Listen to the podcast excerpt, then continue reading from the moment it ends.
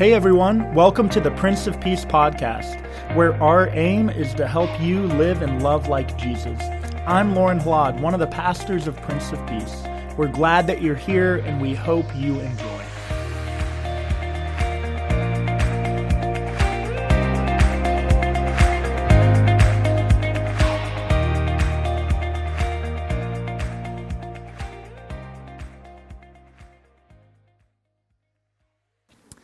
Well, good morning. I was at a, a little gathering recently. Um, one of Becca's good friends, who she grew up with, my wife Becca, a good friend she grew up with, was recently married, and her and her husband um, are relocating to Los Angeles from, uh, from where they live currently in Denver, but they're from Cincinnati. So they came home to say goodbye to a lot of family and friends before they make the trip out to LA. And at this little party, I was hanging out around this amazing spread of food at the table, which is often where, where, where you can find me at a party. And I met a guy there. Um, we were both, you know, kind of brought by our spouses to the party. Our spouses had this connection. They, they knew Meredith, who was moving away. And we struck up a conversation um, at the food table. And he said, Hey, who are you? Who are you? We got to meet each other uh, What do you do for a living? And he said, Well, I just got out of the army. And I said, Really? I used to be in the army. And he said, I was going to ask you. I saw the bracelet you wear, and I thought maybe you were in the military. So we were fast friends. We were just talking and reminiscing about what we did in the military. And he said, Well, what do you do now? And I said, Well, believe it or not, I'm a pastor. And he said, Well, of what kind of church? And I said, Of a Lutheran church. And he said, I'm Lutheran. And I said, You're my new best friend. And uh, we, we, just, we just got off. We started talking about deer hunting and all sorts of things, and it was just great. Um, and he said, You know, uh, I'm not going to a Lutheran church, though, right now. I'm, I'm going to a church that my wife goes to, and, you know, it's, it's a good church. But he said, But it's just a little soft.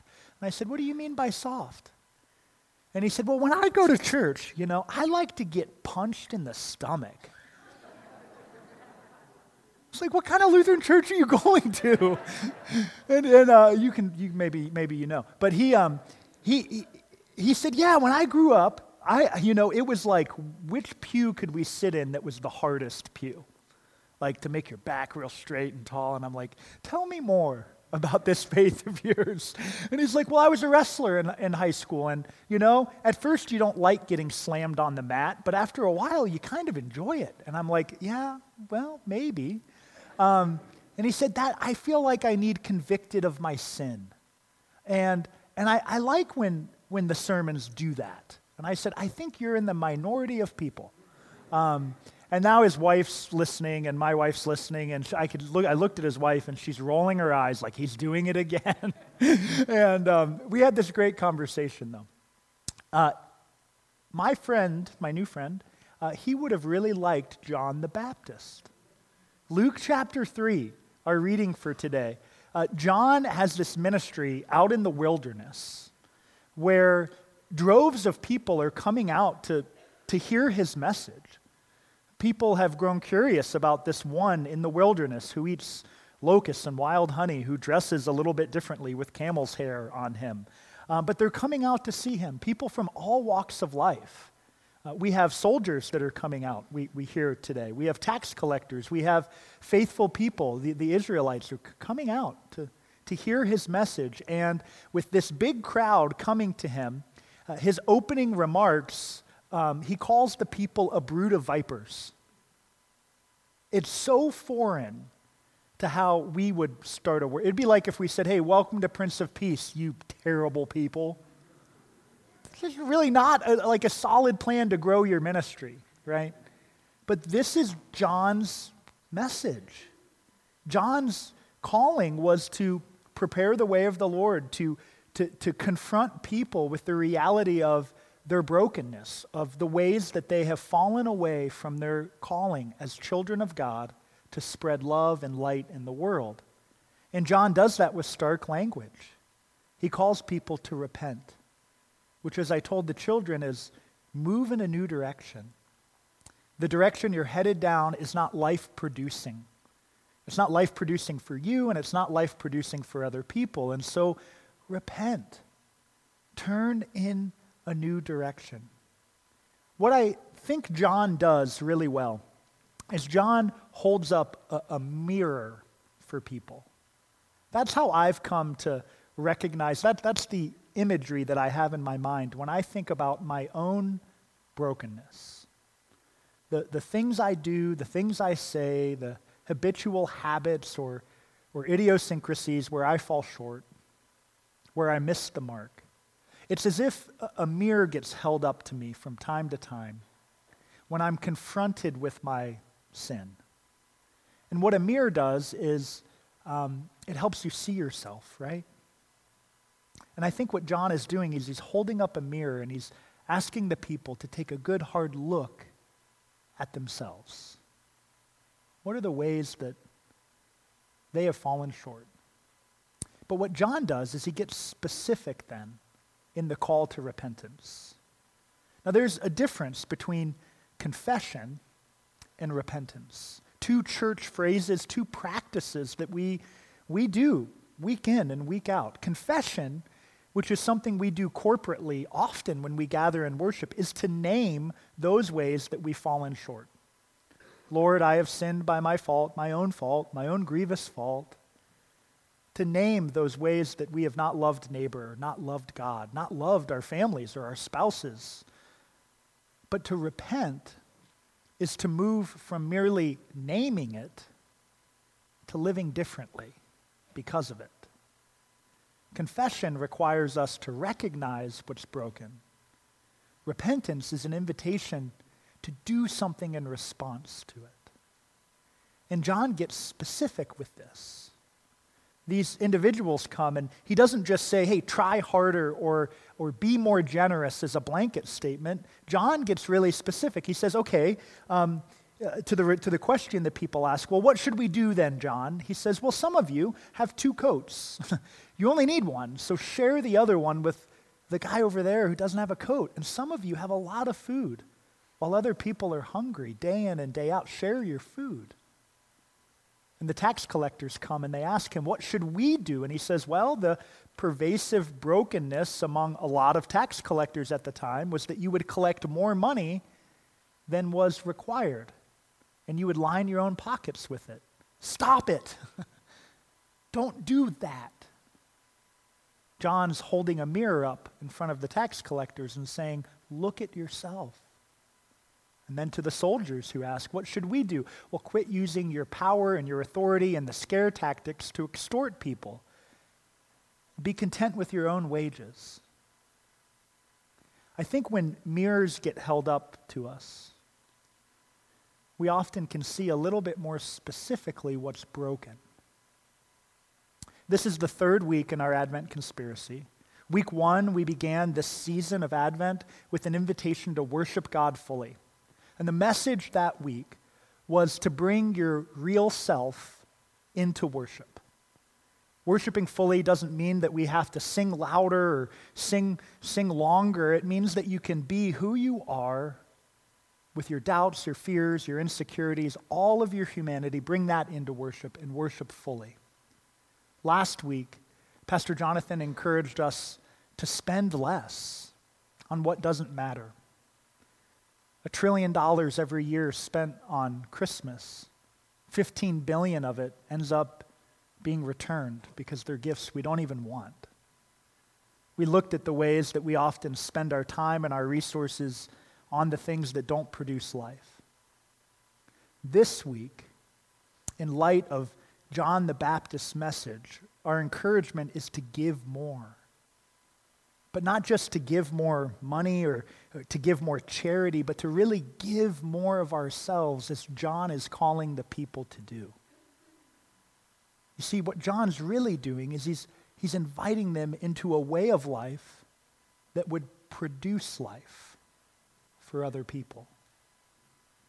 I've been thinking about giving more myself. God, how, how am I called to give more? What do I need to prioritize in my own life?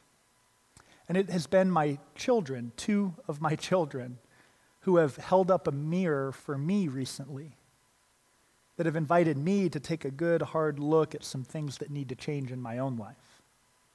A few weeks ago, It was a weekend like any typical weekend in the Halad household, a lot of coming and going. Becca coaches swimming, and so she's busy with that, with swim meets in the weeknights and on the weekends. Um, I work a lot of the weekends coming to and from church. We have soccer practices and basketball and all sorts of stuff that lots of families deal with. And Brianna was feeling really down. I could see it on her face, and she was getting sort of emotional. Um, Becca had, had just, I had just come home from church, I think, and Becca, the second I got home, Becca darted out the door to go to her thing. And Brianna started crying. And she said, When one of you comes home, could the other one not leave? And she was serious. She's like, I just want our family to be together for a day. This is the reality of the suburban life. And then yesterday, Becca and Brianna are somewhere, and I'm home with baby Luke and Noah, and Noah's watching Bluey. Anyone here know Bluey? Oh, yeah, now the kids are listening. Bluey is the most brilliant kids show. It's just my favorite. Yeah, we've got to, I've got to raise the roof right there. It's about four little dogs, a little family. It's made by like Australian public media. And these little dogs, there's two little sisters, Bingo and Bluey, and there's a mom and a dad. And the show, I've come to realize, is really about teaching parents how to be playful, engaging parents. And kids eat it up.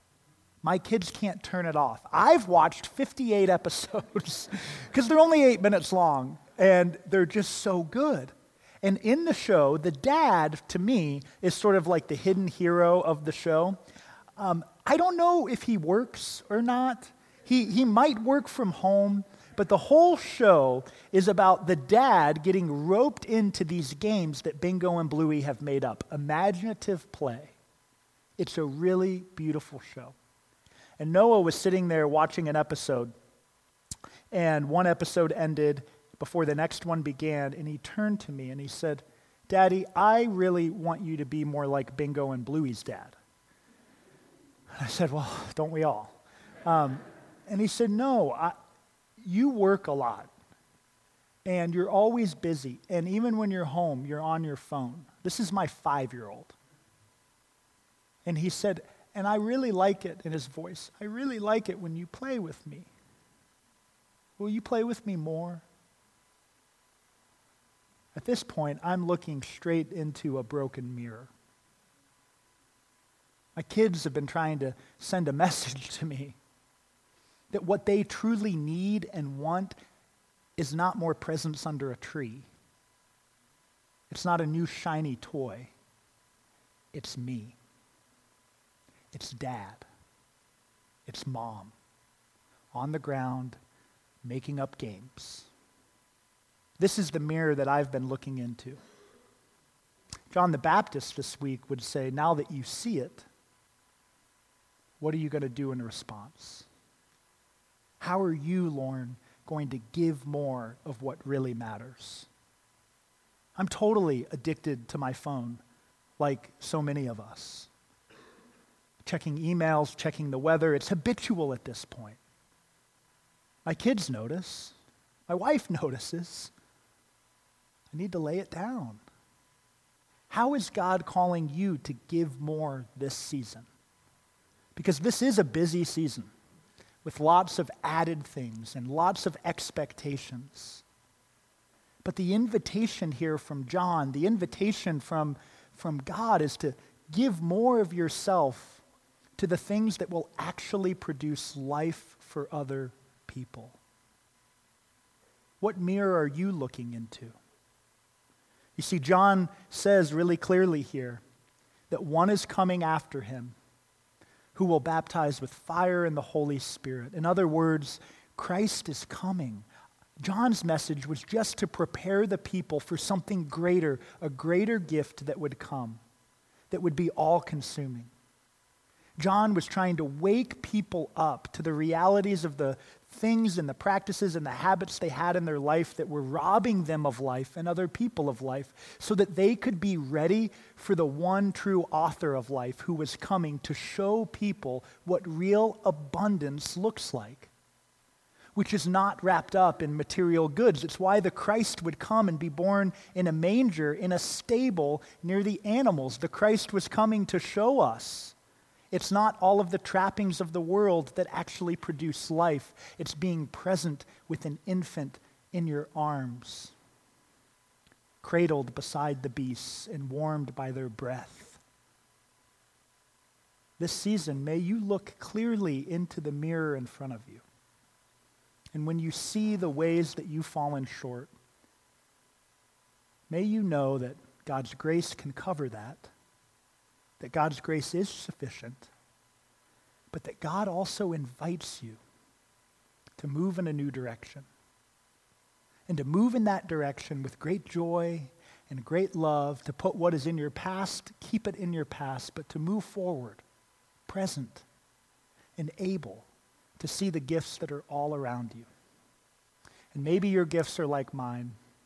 They're loud and they're crazy and they're on the floor playing with toys, looking up at you saying, Will you get down here and play with me? Amen.